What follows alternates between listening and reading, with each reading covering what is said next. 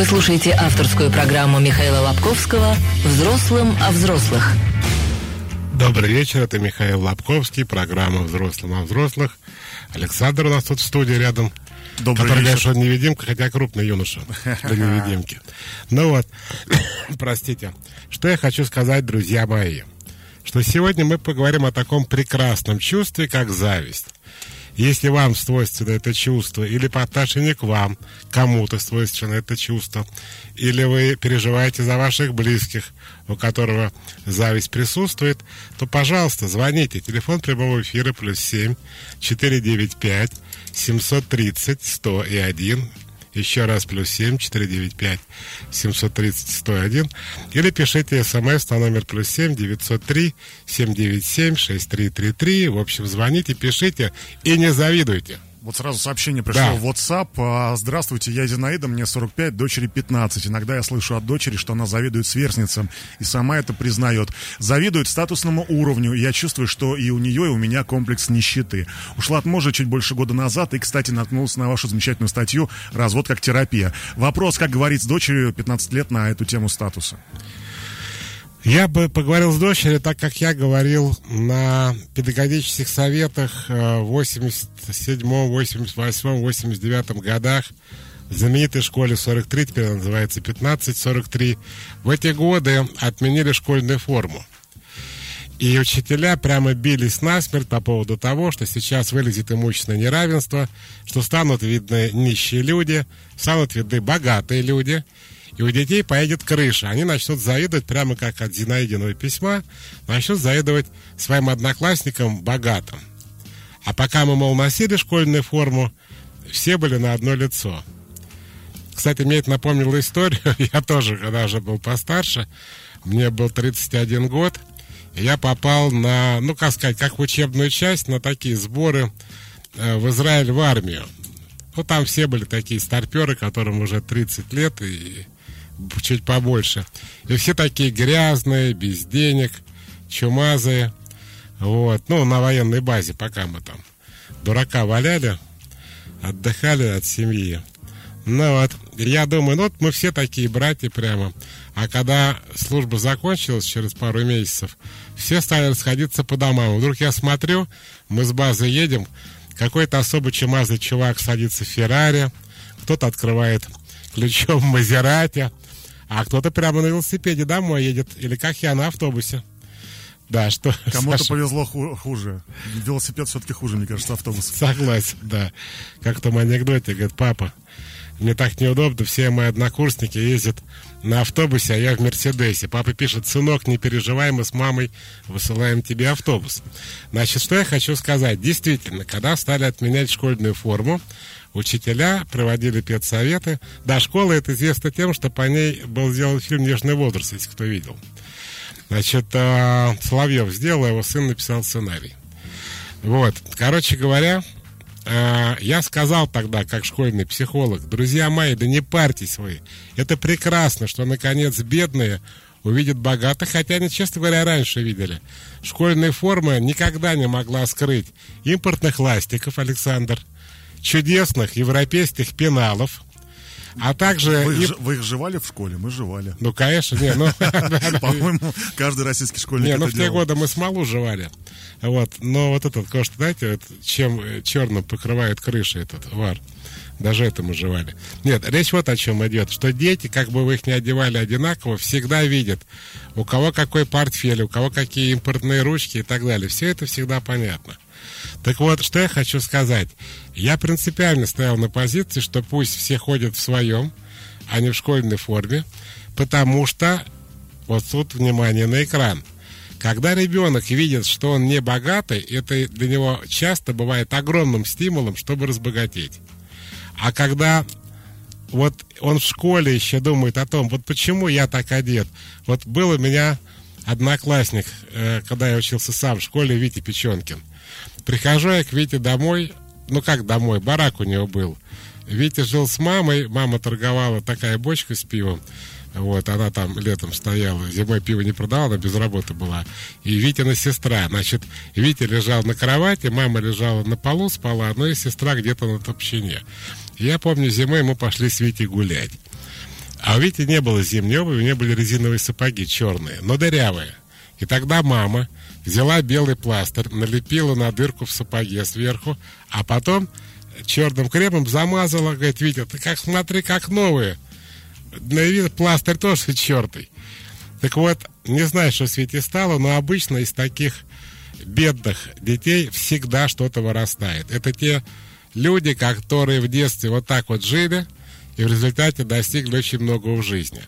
А в великом произведении Торнтона Уайлдера «Теофил Норт» есть замечательные слова, что из богатых мальчиков не вырастают мужчины. То есть, как правило, в семьях, где такой достаток уже из ушей, то, что переживает, так сказать, мама девочки Зинаида, да, мало что вырастает, потому что дети пресыщаются в детстве всем этим часто.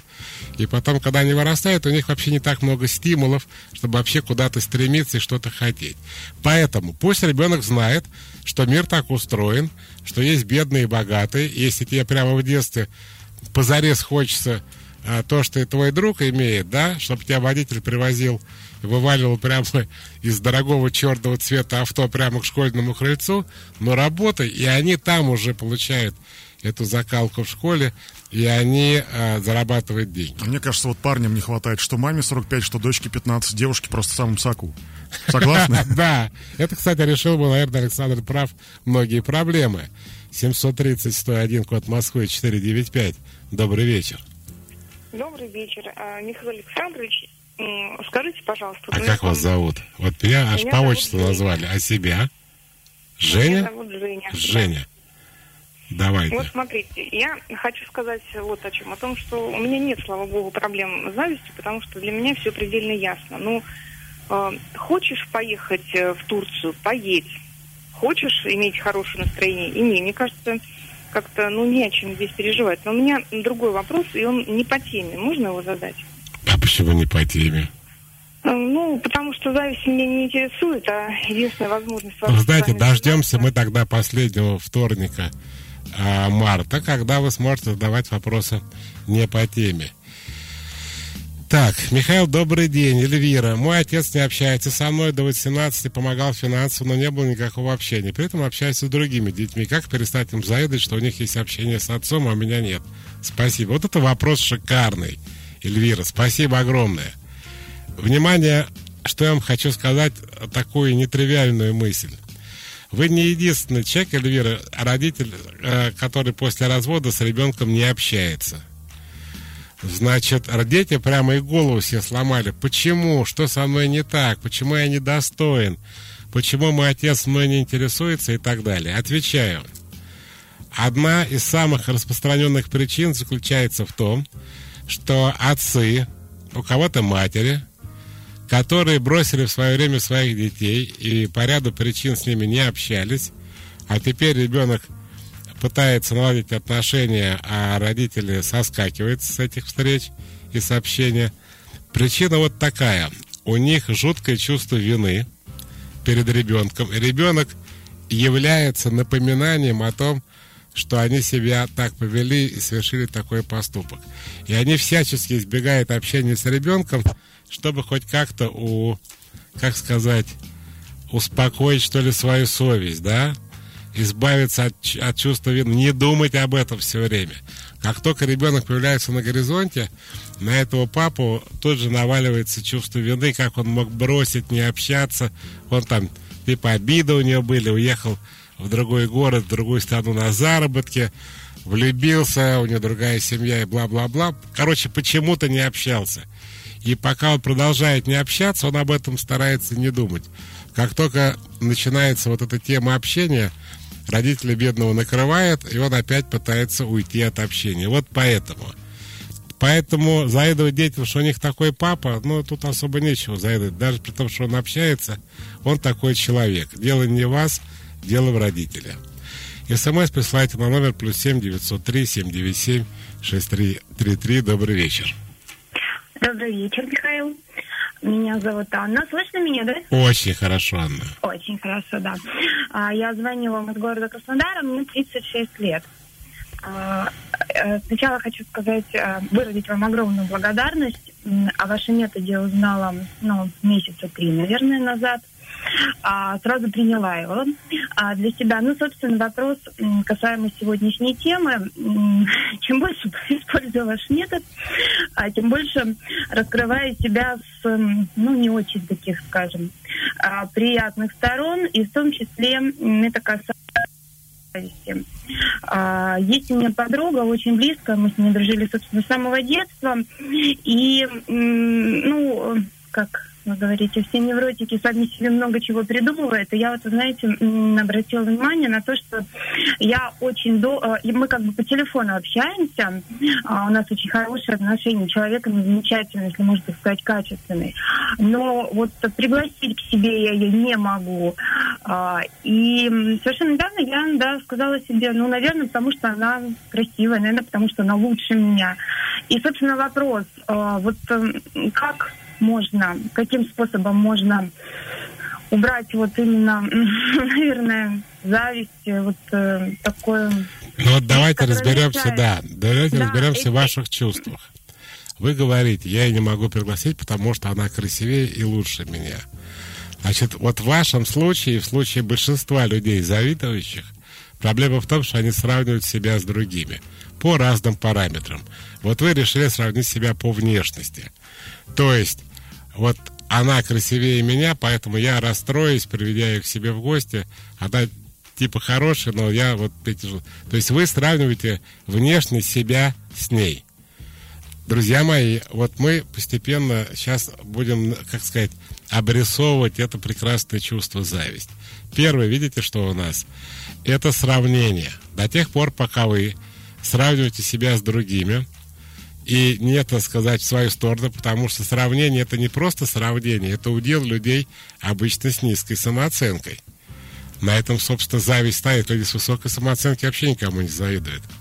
Так вот, когда вы себя сравниваете, вы всегда проигрываете. Почему? Кто-то красивее или красивее, как правильно? Красивее. Да ладно, правда, что ли? Правда. Видимо, давно на радио не работал. Значит, кто-то красивее, кто-то богаче, кто-то успешнее, кто-то более счастлив в жизни, кто-то более устроен в жизни и так далее. Вы замучаетесь мериться со всеми людьми. Поэтому первое, что вы можете сделать, чтобы убрать это чудное чувство, зависть, это перестать себя вообще с кем-либо сравнивать, сказав, что я себя люблю за то, что я — это я. И я не собираюсь себя ни с кем сравнивать, ни в каких параметрах. И тогда... мне станет легко. Кстати, я вспомнил, слушая ваш рассказ, у меня есть такая подруга Юля.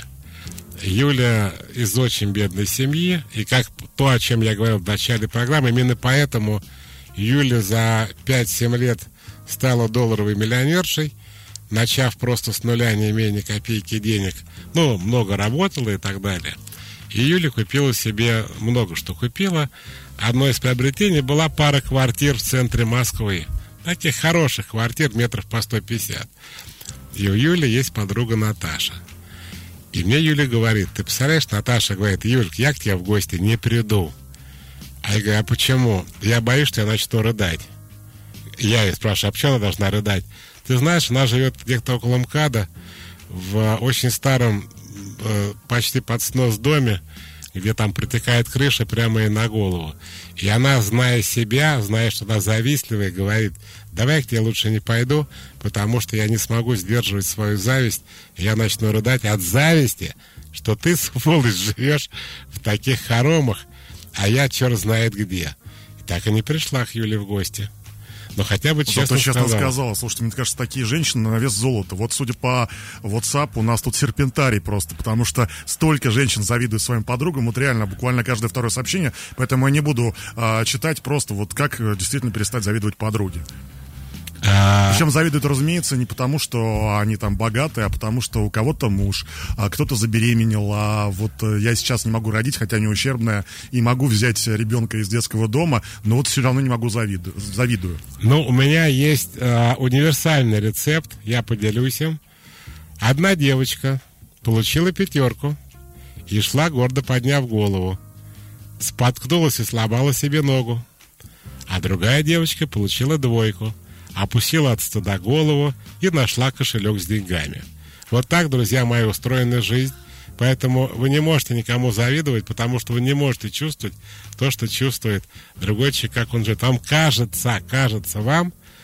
Я знаю, например, одна из очень несчастных людей в мире, да, которой завидуют все женщины планеты, Анджелина Джоли, которые, ну, вообще, мягко говоря, но глубоко несчастные, у которой ни отношения не складываются, ни семейная жизнь не складывается. Когда она была ребенком, папа там не просто кинул, папа не тоже не самый последний актер в мире, лауреат Оскара, семью. Он еще умудрился, значит, на вручение Оскара с какой-то бабой прийти, а бедный ребенок с мамой сидели и смотрели вручение Оскара, где папа с какой-то другой женщиной принимает Оскар. Они все плакали, Анджелина долго не разговаривала с ним. Я, например, прочитал книгу моего обожаемого Билли Боба Торнтона, ну, биографическая книга, где он был ее мужем какое-то время, пишет, глубоко несчастный человек. Одна из самых тоже великих женщин, которые вообще все до сих пор завидуют, хотя она давно уже в могиле, Мерлин Монро. И несчастная, и психически больная была. И примеров таких масса. Здесь Диану тоже жалко, да. И Диану тоже, кстати, жалко, да. Хотя какое-то время побыла принцессой. Понимаете, друзья мои, я не хочу, это такое, да, тупое доказательство. Типа, а вот встань на мое место, а поживи с мое... А проглоти вот это... Тут нельзя употреблять, да? Да? То, что я наглоталась и так далее. Нет, просто не надо себя ни с кем сравнивать. Но это совет для людей с низкой самооценкой. Люди с высокой самооценкой никогда себя не сравнивают по одной причине. Им хорошо с собой, не надо им ни с кем себя сравнивать. Слушайте, а я вот тут подумал, что такой же великий труд жить молоденькой девочке со стариком богатым. Вот все завидуют ей. Вот, так ее всячески называют нехорошими словами тоже, да, по вот этой табличке. Ну, ребят, вы понимаете, это же такой тяжелый труд жить с нелюбимым человеком, который тебе противен, который старый. Просто за которого... копейки фактически. Да. Вопрос, а что делать, если я чувствую, как мне завидуют? Прям вижу это, а потом после такого у меня случаются всякие неприятности. Полина из Франции пишет, что уже просто...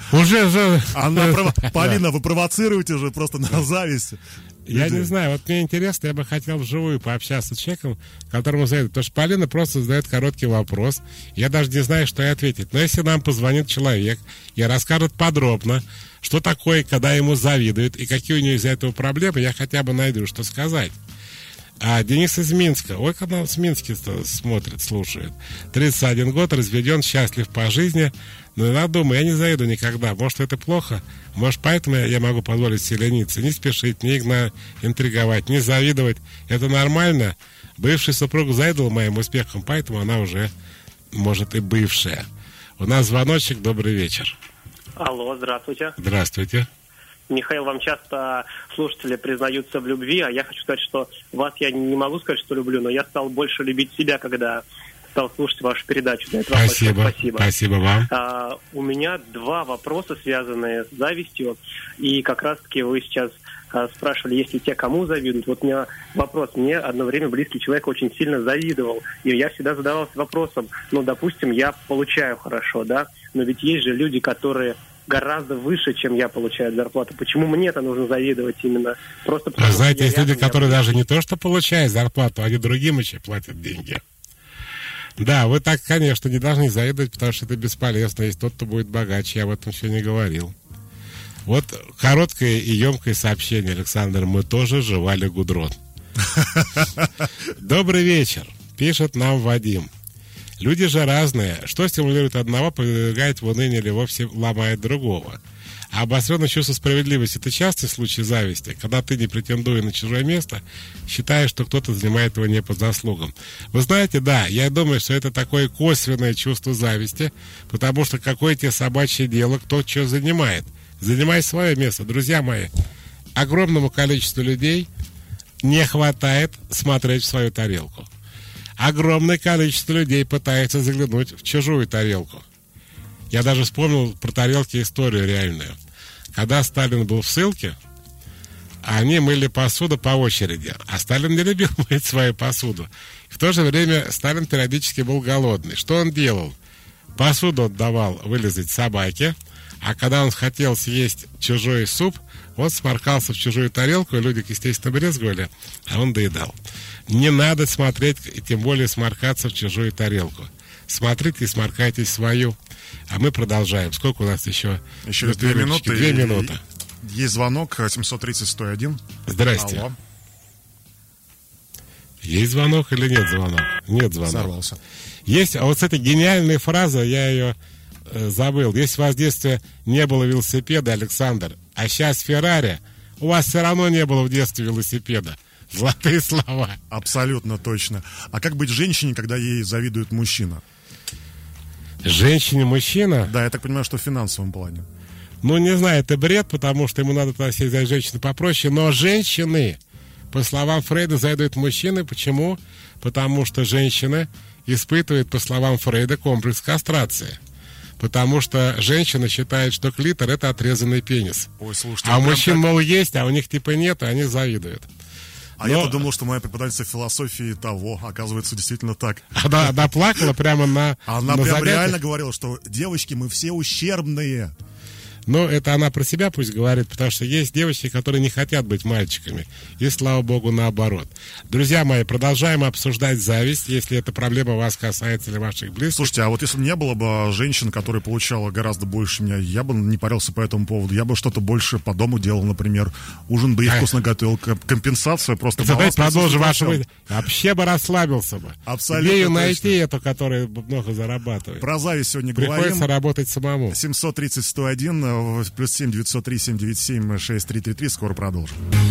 Вы слушаете авторскую программу Михаила Лобковского «Взрослым о взрослых».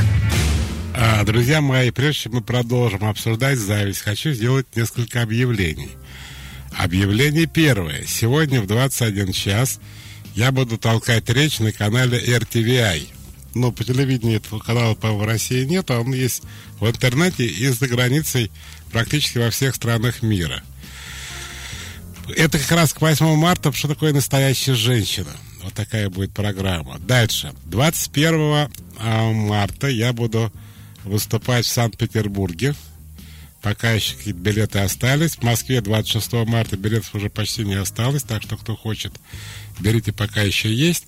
28 марта я выступаю в Одессе, и 30 марта я выступаю в Киеве, и, скорее всего, 2 апреля, сейчас там все проблемы решим, буду выступать еще в городе Минске.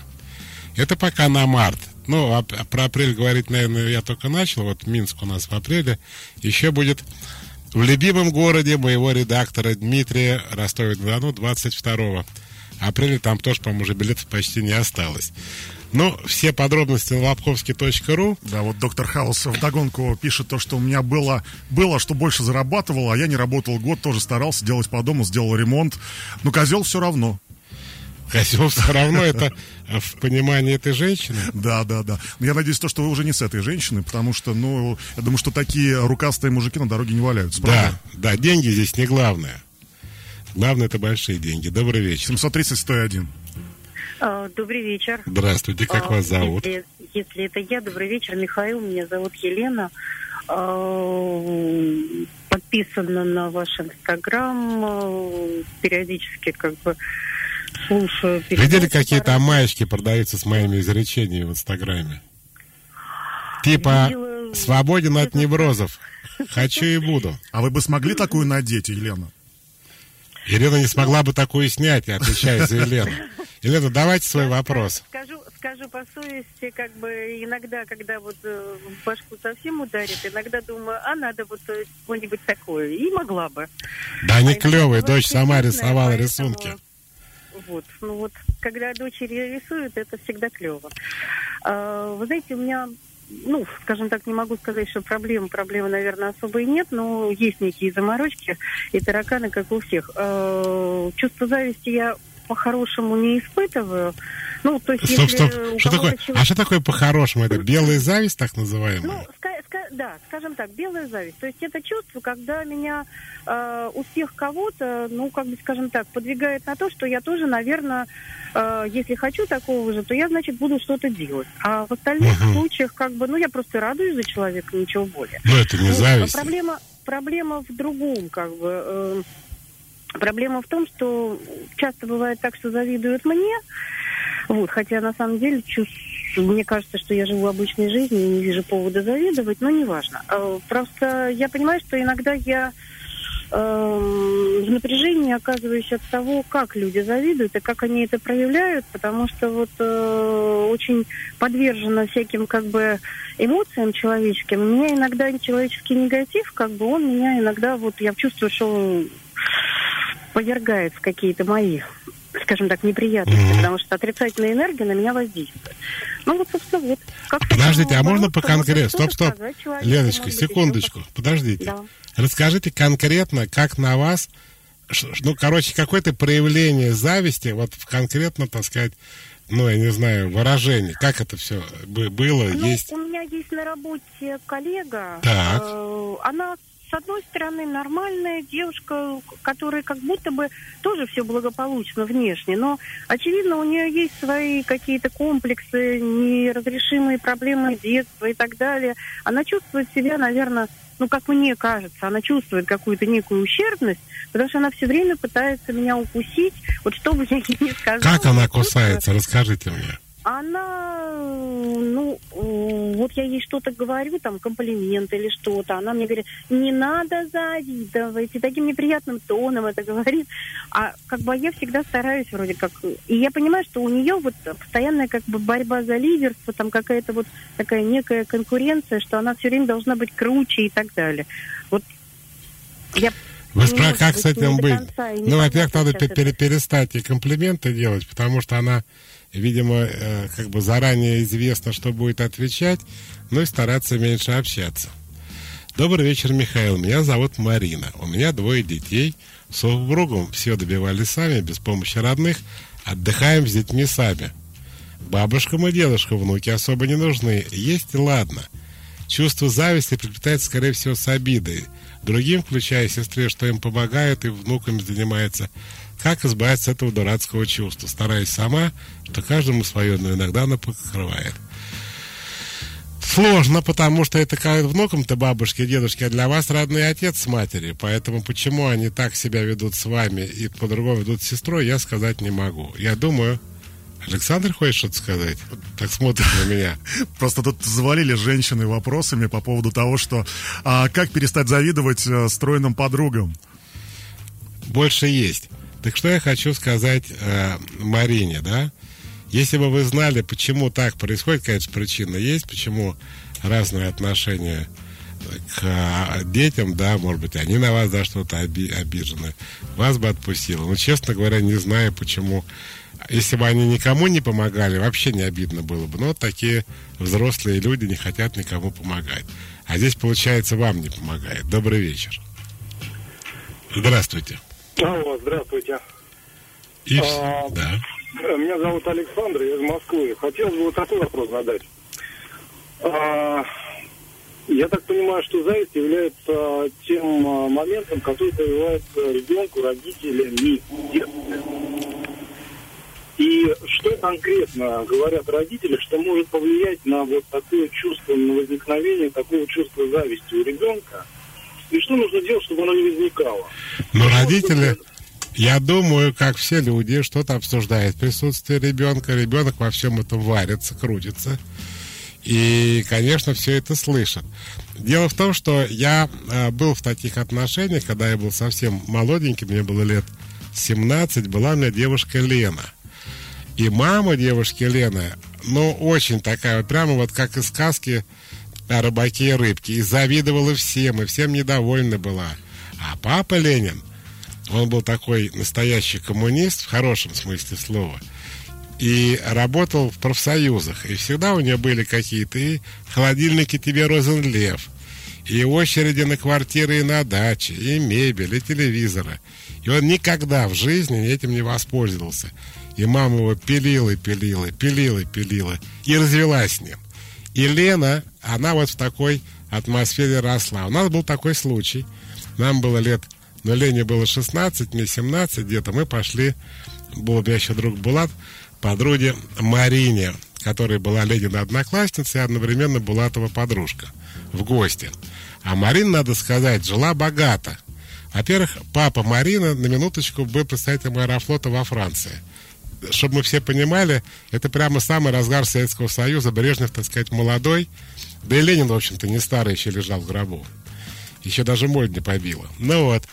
И Лена из такой бедной достаточно семьи приходит к Лене домой. Ну, в смысле, Лена к Марине. Мы приходим. Марина достает из шкафа Александра волчью шубу. Волчью. Угу. Я до сих пор не видел больше волчьих шуб. Я знаю, что такое... Это круче, чем песцовая, да? Намного. Я такую шубу подарил Брежнев Никсону во Владивостоке. И говорит, представляете, ребят, идем по Парижу с папой, заходим в магазин. И тут Майя Михайловна говорит, Мариночка, а померь шубку, тебе подойдет. Майя Михайловна, это Плесецкая. Ну вот это Лена все слушает, подруга моя молчит. Потом мы приходим домой, и вдруг Лена заходит к себе домой, валится, как в рассказе Куприна про белого пуделя, на землю, на пол, сучит ногами и орет. Почему? Тут нельзя это слово, да? А, нельзя. Почему это, короче, вот это страшное, у нее волчья шуба, а я такая красавица, хожу во всяком, опять нельзя употреблять. Ну, в общем, в дешевой синтетической шубе за 20 рублей. И рыдает, и орет. А папа ее говорит, Лена, ну как тебе не стыдно, встань с пола. Хотя бы Мишу постесняйся. Миша, вы извините, пожалуйста. Так вот, что я хочу сказать. Лена, родители развелись в свое время давным-давно, но Лена такое выросла. Лена всю жизнь завидует, да, к сожалению. Это, я думаю, от мамы, потому что, ну вот, у людей так жизнь сложилась, что... Это ребенок впитал с детства и, к сожалению, всю жизнь пронес. Потому что, когда в семье есть такая психология, да, когда родители себя так ведут, обсуждают, типа, а вот Иванова сервис Мадонны купили, а Петрова чешскую стенку уже вторую покупают. Ну, конечно, ребенок во всем этом варится, и он формируется таким образом. Еще раз, низкая самооценка, смотреть постоянно в чужую тарелку, постоянное недовольство собой, своей жизнью и так далее. Вот какие для этого нужны необходимые ингредиенты, чтобы испытывать это замечательное чувство. Я хочу напомнить, ребят, на самом деле, если пишете свои истории, то не забывайте в конце задавать вопросы, потому что без вопросов нет ответов, соответственно. Анна пишет, я не люблю приглашать домой своих знакомых, которые приходят, все высматривают, с моим разрешением или без, все оценивают, цену спрашивают и порой ведут себя как дома. Хотя квартира у меня абсолютно обычная. Это зависть с их стороны или это мои тараканы? Ну, если об этом... Это обоюдные тараканы, потому что, ну, такие друзья у нее, что они вот так себя ведут. Я думаю, что мы притягиваем людей, похожих на себя. Вот пишет нам Диана Александр. 42 года Диане. Здравствуйте, долгие годы завидую своей разведенной подруге. Обычно замужним завидуют. Легкостью в общении, стройной фигурой, успехом у мужчин и большой дружной семье. Как же это... Если она дружная семья большая, она разведенная. В жизни она много успешнее, замужем, хорошо зарабатываю. Могу себе позволить намного больше, чем она. Вопрос, почему зависть преследует меня? Низкая самооценка, неуверенность в себе? Да. Как избавиться от этого чувства? Перестать сравнивать себя с другими. Сказать, что моя жизнь – это моя жизнь. И единственное, тут я смотрю... А проблема, которую вам надо решить, Диана, вы говорите о легкости. Вот вам легкости не хватает. Поэтому все, что вы должны сделать, это избавиться от тяжести своей психики. Дело в том, что, друзья мои, люди с некой утяжеленностью психологии, по идее, не могут быть счастливы. Это принципиальный вопрос. А мне кажется, что наши женщины не могут, в принципе, жить счастливы. Им обязательно нужно по какому-то поводу пострадать, кому-то позавидовать, поплакать ночами. В массе своей, да, но, Александр, как вот можно найти жемчужину на дне океана, так можно найти женщину в Российской Федерации, независливой, не обремененной тяжелыми мыслями. Думаю, что можно. А у нас перерывчик сейчас, нет? Нет, еще 3 минуты. Слава богу. Так, значит, зайду женщинам, которые некрасивее меня, но всем довольны и счастливы, пишет Инга, 37 лет. Я просто читаю, правильно сказал Александр, нет вопроса, нет ответа. Как избавиться от зависти, возможно ли это, спрашивает нас непонятно кто, потому что не подписался. Но, конечно, избавиться от зависти необходимо. Не просто как избавиться, и можно ли это, а просто это отравляет нашу жизнь. Надо избавиться от зависти очень простым способом. Перестать смотреть в чужую тарелку, сказать, что вы сами хозяева своей жизни. Ведь люди завистливы, они, знаете, что еще думают? Что они не хозяева своей жизни, что кому-то повезло. Они, например, завидуют детям богатых родителей. Они завидуют родителям богатых детей, потому что думаю, что эти самые наворовали-то еще раньше, а также их деды и так далее. У меня была смешная история. Сейчас идет мой сериал по каналу СТС «Супермамочка». И там была такая мамочка, которая богата в четвертом, по-моему, поколении. То есть и родители богатые, и деды богатые, и прадеды богатые. И она никогда не знала другой жизни. И показывает ее прекрасную богатую жизнь с шампанским по утрам, а потом ей по сюжету этого реалити-шоу приходится идти в квартиру с тараканами. Она, ой, господи, как люди-то живут. Это как-то американцы old money, старые деньги, да. Старые деньги — это старые деньги, друзья мои. Вот интересное сообщение от Ивана, 24 года, из Москвы. Михаил, а почему, когда я вырос в окружении роскоши, у меня теперь антагонизм к этому? Машина деревенская, стиль одежды, как у американского фермера. Вот он так написал, мне кажется, вот все равно стиль одежды его далеко, собственно говоря, не копеечный, да? И да. Машина тоже. Как говорят веганы, это еще дороже, чем есть мясо. Вы знаете, друзья мои, потому что такое классовое неприятие своей семьи бывает. Все бунтари, помните, у нас на Болотной были так называемые марши, как их называли, Александр, не помните? Норковых шуб. Что-то такое было, да. Это когда люди очень обеспечены, и им не нравится все равно власть. Это было, кстати, и при Николае II, когда все протестные движения возглавляли дворяне, например. Один из самых известных революционеров в будущем это был и Сава Морозов, например, богатейший человек, и князь Юсупов, и много таких персонажей, и графья, и вообще родственники Романовых. Это бывает, ну, вот это нормально. Ване что посоветуете? Это проблема? Может, ему просто переехать в квартиру с тараканами пожить? Или переодеться в городскую одежду, купить обычный седан и, как говорится, выходить почаще. Ваня, всем бы ваши проблемы. Да. Плюс 7-903-797-6333-730-101. Знаменитая фраза: у одних бульон жидкий, у других жемчуг мелкий. Абсолютно точно. Через пару минут вернемся. Вы слушаете авторскую программу Михаила Лобковского «Взрослым о взрослых». Вот получил прекрасное сообщение. Добрый вечер, Михаил. Меня зовут Максим. Я завидую сам себе. Я такой хороший человек. Максим, специально для вас стихи. Колосится в поле рожь, нет на солнце пятен. До чего же я хорош, до чего приятен. Я завидую тем, кто сделал карьеру по блату, кто 25 уже депутат с мандатом, министр Минкома. Какие-то конкретные лица пошли в Минкомсвязи, из грязи сразу в князи. Там и стихи завидуют тем журналистам, что прогнулись. А, это стихи, реально, капиталистам.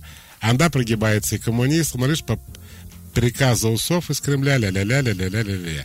А еще я спортсменам завидую, что Мельдони пьют каждый литрами. Ну, черт с ней Олимпиаду. Мельдони попила, не падает. Сергей Ярославля. Красавчик. Очень много сообщений от женщин, которые завидуют своим мужчинам, что у них есть друзья, а, собственно, у женщин нету. Как перестать завидовать? Не знаю, надо друзьями обзавестись, и все пройдет. А если там тебе уже за 30, как говорится, и все уже было? Да нет, какой за 30? Люди 80 с друзьями обзаводятся. Дело в том, друзья мои, что вот мы все время крутимся вокруг одной и той же темы. Смотрите, как выглядит вся схема. Первое. Человек недоволен собой. Внешностью, доходами, возрастом, фигурой, одеждой, квартирой, городом, улицей, страной, планетой, глобусом, чем угодно. Недоволен. Что дальше делает? Он, не понимая, что проблема в его недовольстве, в его, так сказать, протестной психологии, в том, что он не принимает ни свое тело, ни свой возраст, вообще себя не принимает, там, недостаток, ни семейное положение. Он думает, что он обиженный, ему себя жалко, он считает, что это несправедливо. И он тогда начинает смотреть вокруг. Что он видит вокруг? Он же видит вокруг людей, которым еще хуже, да? Он вообще не похож на мать Терезу. Ну, это же так приятно. Ну, конечно, он видит вокруг людей, которым лучше. Александр правильно говорит. Людям, которые завидуют, тем более приятнее было посмотреть на тем, кому еще хуже. Хотя бы себя почувствуешь более-менее неплохо. Не-не-не. Они смотрят на тех, которым, по их мнению, лучше. Богаче, успешнее и так далее. И вот тогда они начинают сравнивать себя с другими, а вместо того, чтобы признать какие-то объективные вещи в своей жизни, да.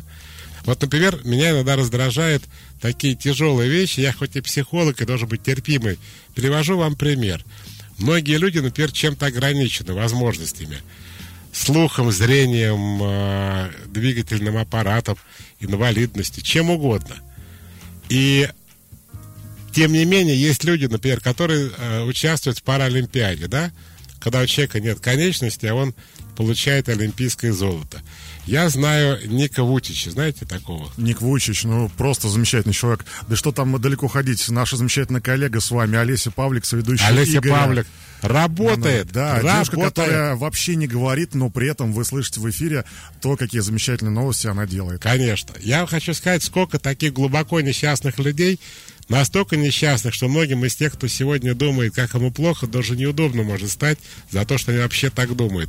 Люди больные, незрячие, какие угодно. И вдруг, например, Хизер Милс, который нет одной ноги, выходит замуж за Пола Маккартни. При этом снимается еще в купальниках, совершенно не комплексует по этому поводу.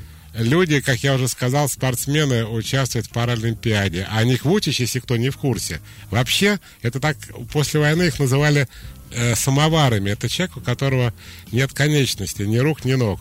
Это туловище, но у Вучича только одна там, по-моему, ступня и все. И он вот в таком состоянии, да, ну не просто инвалид, а многие вообще не живут в этом. Он не просто живет, он женат, у него 2 детей, но самое главное для тех, кто про деньги. Он зарабатывает примерно 30 тысяч долларов за одно выступление.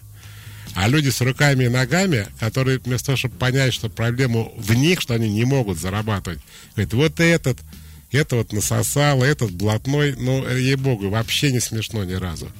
Потому что надо смотреть, подчеркиваю, свою тарелку.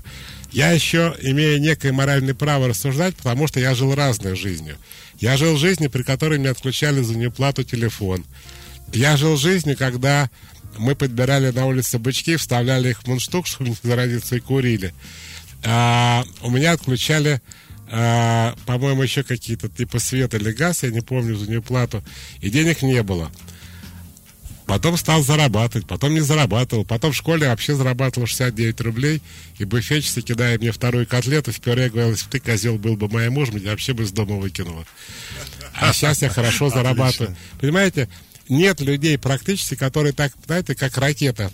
Прямо взлетели из роддома и никак не останавливаются, а денег все больше и больше. Слушайте, я вот верю в баланс. Даже если у кого-то все хорошо, в одной области обязательно где-то что-то должно быть не очень. Поэтому, собственно говоря, если вы готовы жить с любимым человеком, но при этом получать большие деньги, пожалуйста. Напоследок хочу сказать, преддверии 8 марта. Как парень с 2 почками может сказать, что у него нет денег на подарок? На букет цветов. Да, хотя бы на букет цветов. У нас еще 20 секунд есть. Друзья мои, я желаю вам никому не завидовать, а завидовать себе от того, что вы такой счастливый человек. Это не меряется ни деньгами, ни карьерой, ничем. Это меряется вашим внутренним состоянием. Что бы при этом с вами ни происходило. Если вы достигнете этого состояния, вы будете счастливым человеком. Зависть делает нас несчастными. «Серебряный дождь» в эфире с 1995 года.